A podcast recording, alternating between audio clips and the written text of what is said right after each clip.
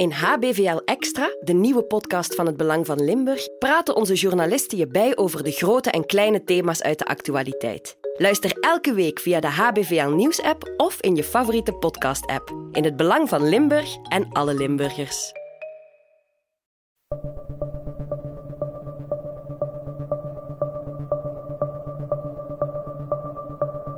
Moord. Het opzettelijk en met voorbedachte raden doden van een medemens. Het is het zwaarste misdrijf dat iemand kan begaan. We zijn er op een akelige manier door gefascineerd. Hoeveel romans, films en andere verhalen behandelen dit duistere thema? Helaas is moord niet altijd fictie. Integendeel. Er wordt gedood uit passie of jaloezie, uit wraak, lust, voor geld of botweg uit haat. In deze reeks analyseren we verschillende ophefmakende Limburgse moorddossiers, van plaatsdelict tot veroordeling. En gaan we op zoek naar de motieven die in het verknipte hoofd van de dader zijn gruwel rechtvaardigen. Ik ben Geert op Teinde en dit is Van Moord tot Verdikt. De parachutemoord, deel 4 naar Assise zonder één bewijs. Toen Els Klottemans werd aangehouden, was er voor een, sommige mensen was het ongeloof. Eh, het is altijd moeilijk te geloven dat iemand iets gedaan heeft, want je ziet nooit aan iemand dat hij dat kan of zal doen. Dus het is ongeloof. Maar voor een deel van de mensen bevestigen het wat ze eigenlijk al een paar maanden al vermoeden. Eh, ik weet nog dat ik sprak met mensen van ja, oké, ja. Voor hun was het wel uh, klaar dat, dat, dat Els Klottemans de, degene was die die het vermoedelijk of die het gedaan had. Ik kwam nog uit de lucht van het opzicht van. Eh, je gelooft het, het is, iets wat hij niet kan geloven eigenlijk, dat iemand die hij kent dat gedaan heeft. Maar, um, maar, de veel verdachten waren er eigenlijk niet. Hè. De echtgenoot Marcel en Els Kloptemans. En, en, en dan stopte het uiteindelijk. En dan is het een kwestie van uitsluiten wie het wel en wie het niet gedaan heeft. Terwijl het bij centrumleider Jurgen Kamps begint door te dringen dat een lid van zijn parachuteclub wel eens verantwoordelijk zou kunnen zijn voor de moord op Els van Doren, heeft de omgeving van Els Klottemans daar een heel andere mening over. Zoals buurvrouw Christian, die de hoofdverdachte al kent van toen ze nog een kind was. Ik ben Christian Vierendeels, ex-buurvrouw van eh, Els Klottemans. Wij zijn altijd goed uh, intiem geweest, dus ja, dat is nog altijd prima. Dat is hier wel zo muurt, ja. Dat we, iedereen kent iedereen. En uh, op gebied van elkaar te helpen doen we dat ook wel. Dus ik ken Els al van als ze kind was, van als ze heel jong was, is hier komen uh, wonen met haar moeder. Haar vader was dus verongelukt. En uh, dan hebben wij hier altijd een goed contact gehad met, met elkaar. Els was heel, heel sympathiek en heel ja, joviaal. Ja, ze kwamen ze regelmatig langs voor de kleinkinderen van hier, van bij mij. Dat was heel vrolijk altijd. Ja, heel sympathiek altijd overkomen. En dat is hier... Al ik ga regelmatig een koffietje drinken. En dat is... De mensen kunnen van haar geen, woord... Al ja, woord slecht zeggen. Dus uh, die worden, die daar heel, heel, heel graag gezien. Dat Els Klottemans beschuldigd wordt van moord, kan er bij Christian totaal niet in. En ook Martien, de moeder van Els, is in alle staten wanneer haar dochter op 17 januari 2007, twee maanden na de parachutemoord, wordt aangehouden. Zo zegt Christian. Hoe kan dat nu Els zijn? Die doet zoiets niet, die, die... Ja, echt. Dat kan niet, dat kon niet. Nee, daar dacht ik haar niet voor in staat. Ze was iemand die goed slag was en dat ze haar goed amuseerde. Dat ze van leven genoot en zo, dat wel. Maar niet op die manier. Nee.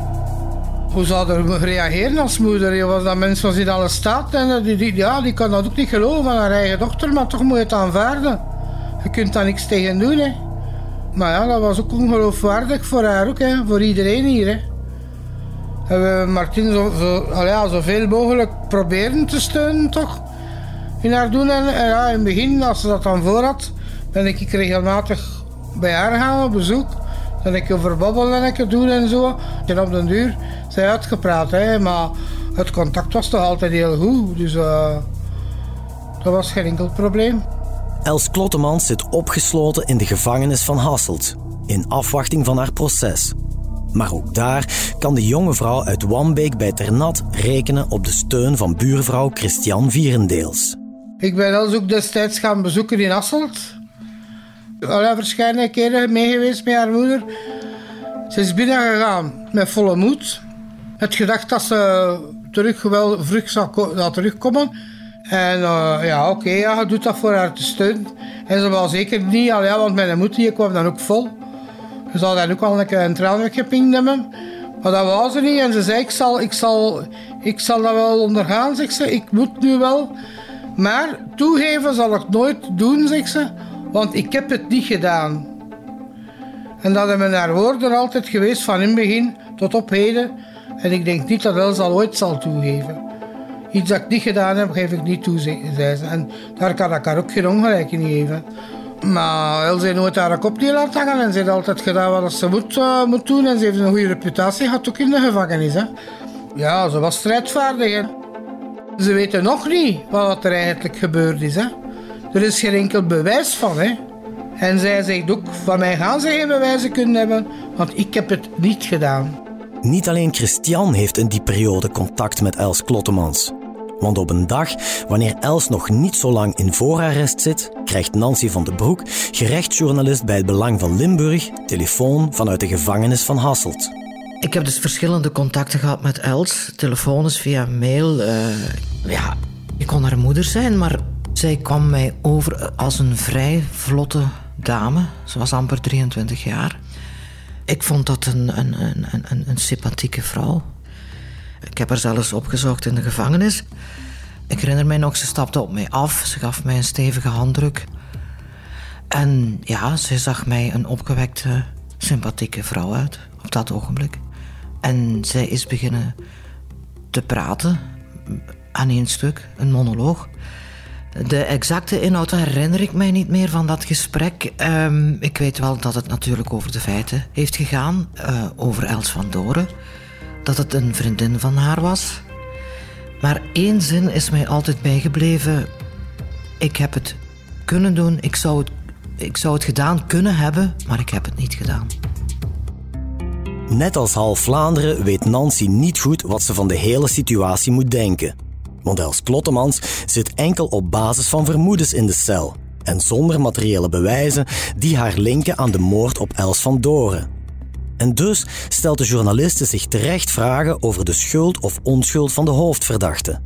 Maar dat beeld wordt langzaamaan bijgesteld, naarmate het onderzoek vordert.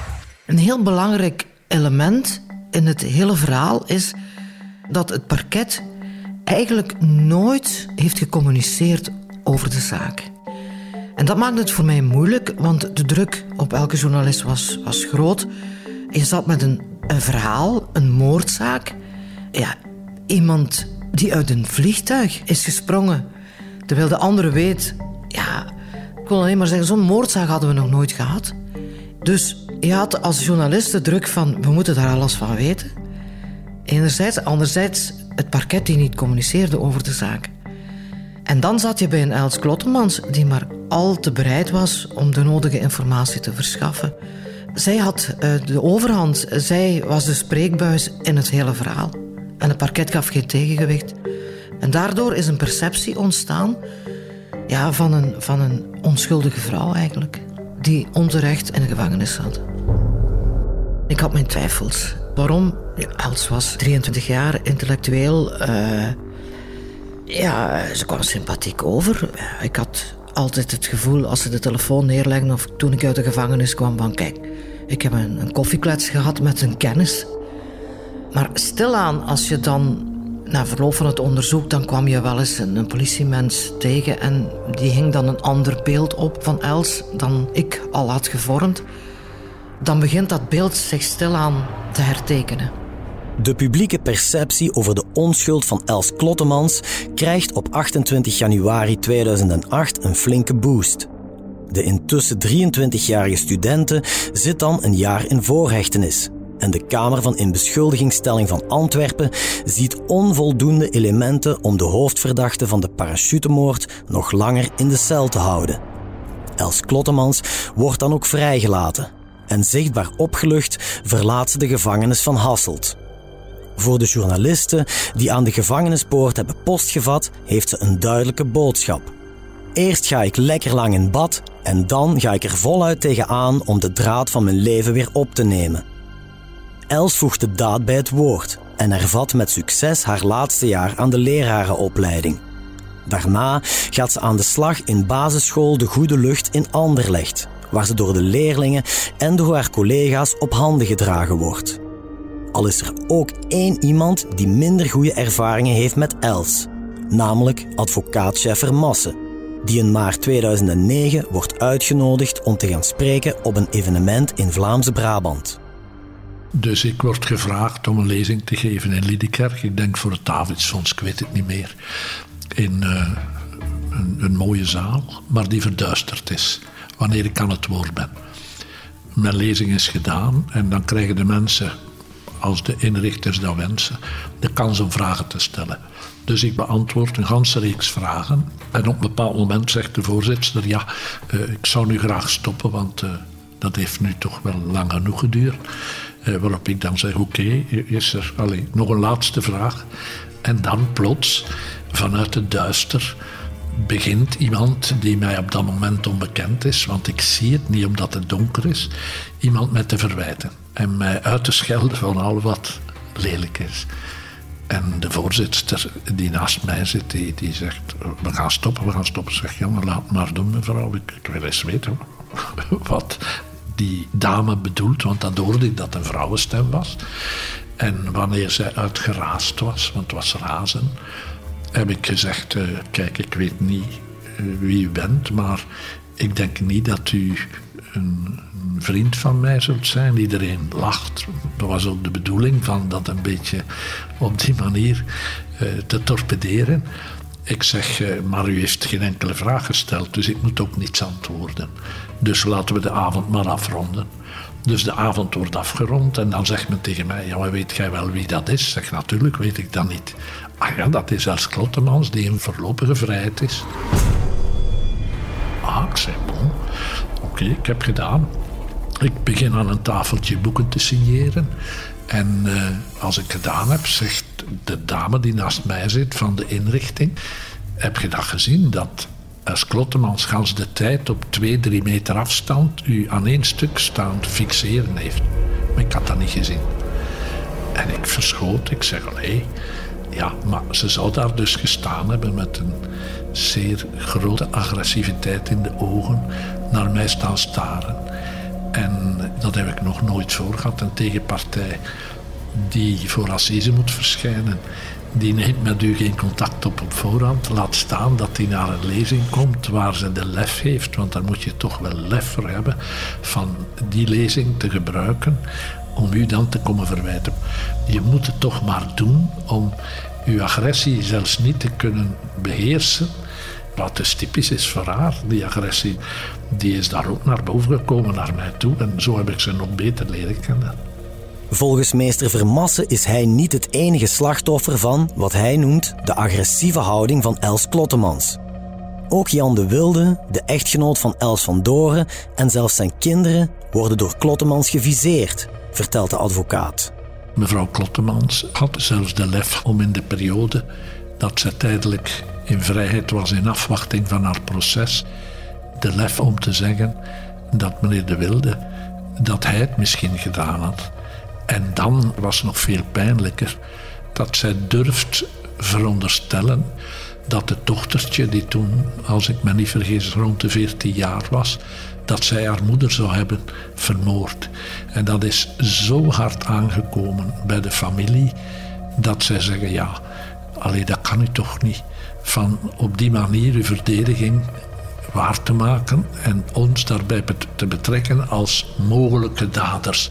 En het tragische is dat dat vandaag bij sommige mensen nog altijd meespeelt, dat die impact die die dame gehad heeft op de publieke opinie door haar manier waarop zij de publieke opinie gemanipuleerd heeft, dat eh, die mensen nog altijd moeten vechten voor hun eigen eer, maar dat er nog altijd mensen zijn die zo gemeen zijn van ja, de familie te verwijten en, en anonieme brieven te sturen en wat weet ik, want dat is dus een emotioneel zwaar geladen dossier geworden. Eind 2009 Drie jaar na de feiten wordt het onderzoek naar de parachutemoord afgerond. En tien maanden later maakt Tongeren zich op voor het assiseproces van het jaar. De inkt vloeit rijkelijk. Dagbladen in binnen- en buitenland staan bol van opinies, interviews en reportages over de parachutemoord. Dit proces is dan ook uniek. Niet alleen is er een hoogst ongebruikelijk moordwapen, een parachute, er is ook sprake van intriges, leugens, driehoeksverhoudingen en, niet te vergeten, er is geen enkel materieel bewijs tegen de hoofdverdachte.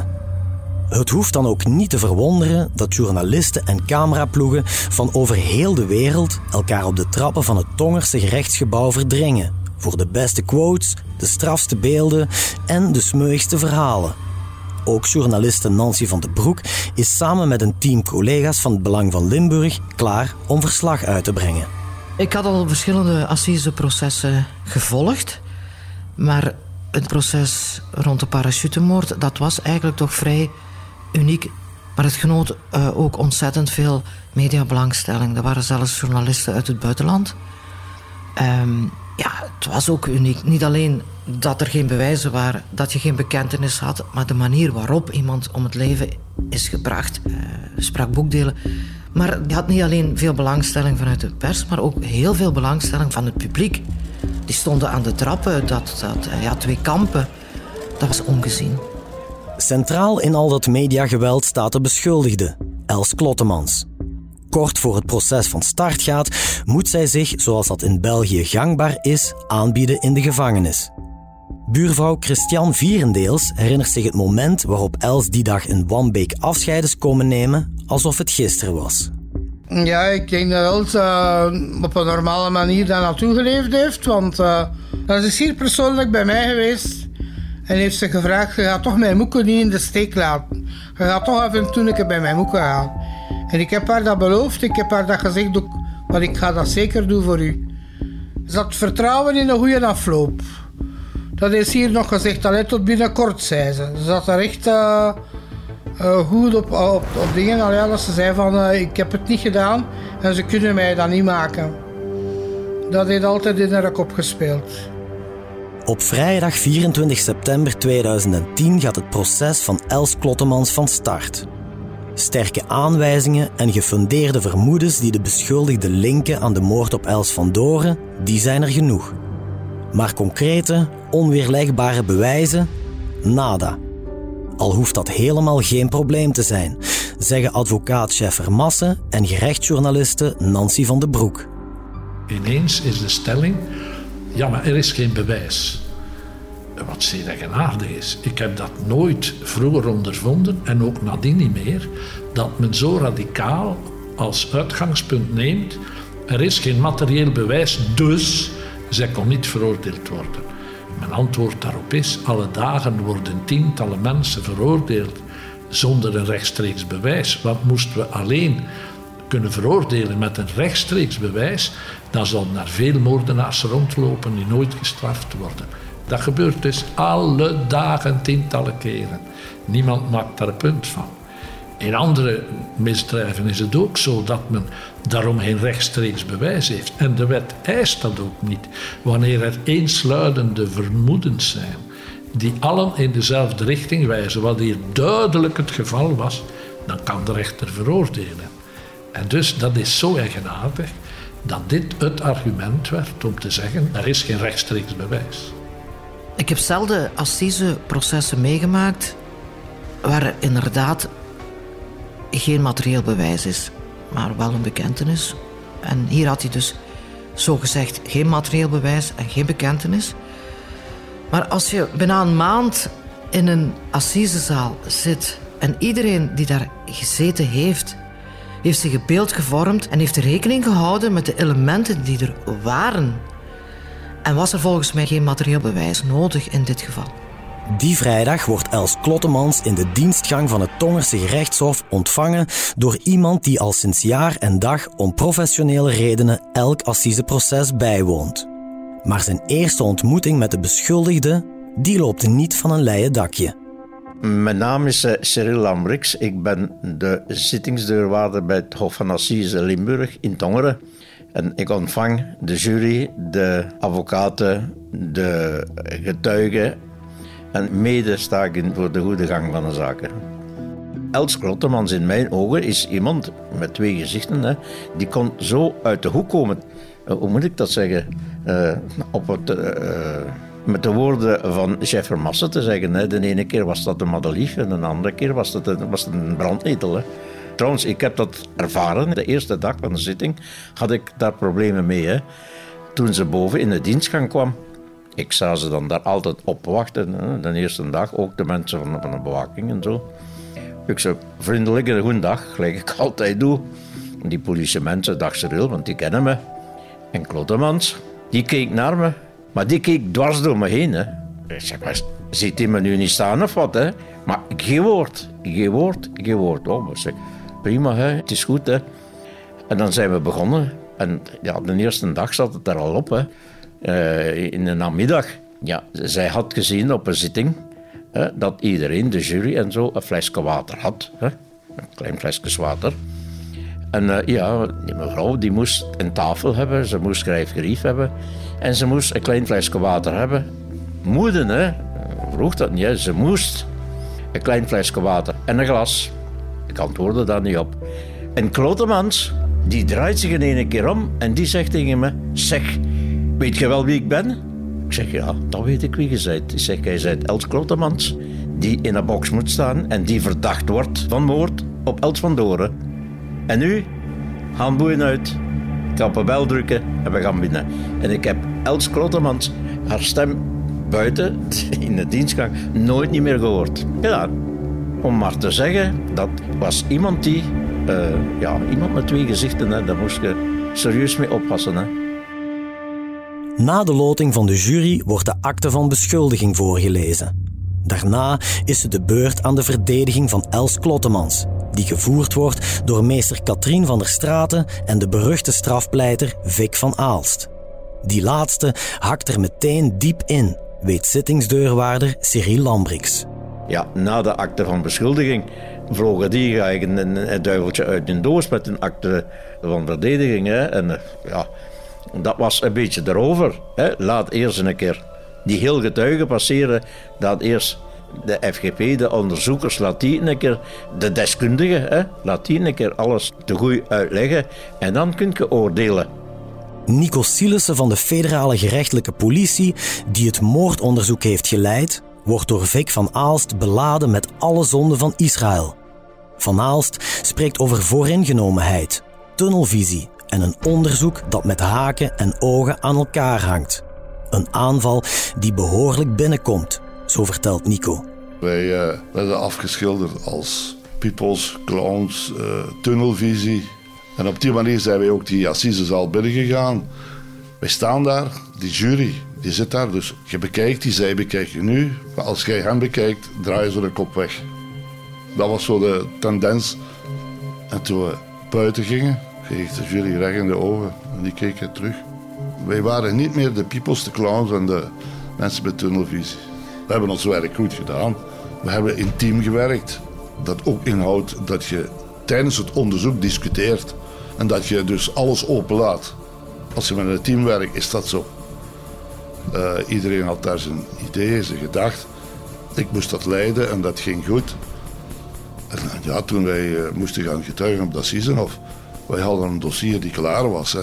En ik denk, de details die in dat dossier allemaal verwerkt zijn, ik denk niet dat je die in veel andere dossiers zo gaat tegenkomen. De telefonie was uitgepluist van A tot Z, alle contacten. Ook de mensen die contacten hadden met het slachtoffer binnen die groep van, van parachutisten. Al die mensen waren verhoord.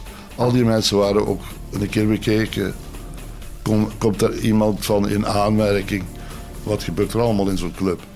Dus al die, die details die, die hebben wij allemaal onderzocht. En we bleven maar bij één conclusie en dat was als Klottemans. De toon is gezet. Zoveel is duidelijk. Maar de weg is nog lang, want het proces rond de parachutemoord zal bijna een maand in beslag nemen. En in die vier weken zullen tal van verrassende wendingen zich aandienen. Zoals de tragedie van het rode make-up tasje. Wat dat precies betekent, komt u morgen te weten in deel 5 van De Parachutemoord. U luisterde naar Van Moord tot Verdikt, een true crime reeks van HBVL Podcast. Samenstelling door Geert op Teinde, Nancy van den Broek, Filip Perges en coördinator Cato Poelmans. Montage en audioproductie door Len Melot en Glenn Legijn. Chef podcast is Geert Nies. Reageren? Dat kan via podcast@hetbelangvanlimburg.be. Ben je benieuwd naar meer nieuws en verhalen? Surf naar hbvl.be/voordelig en ontdek onze voordelige leesformules.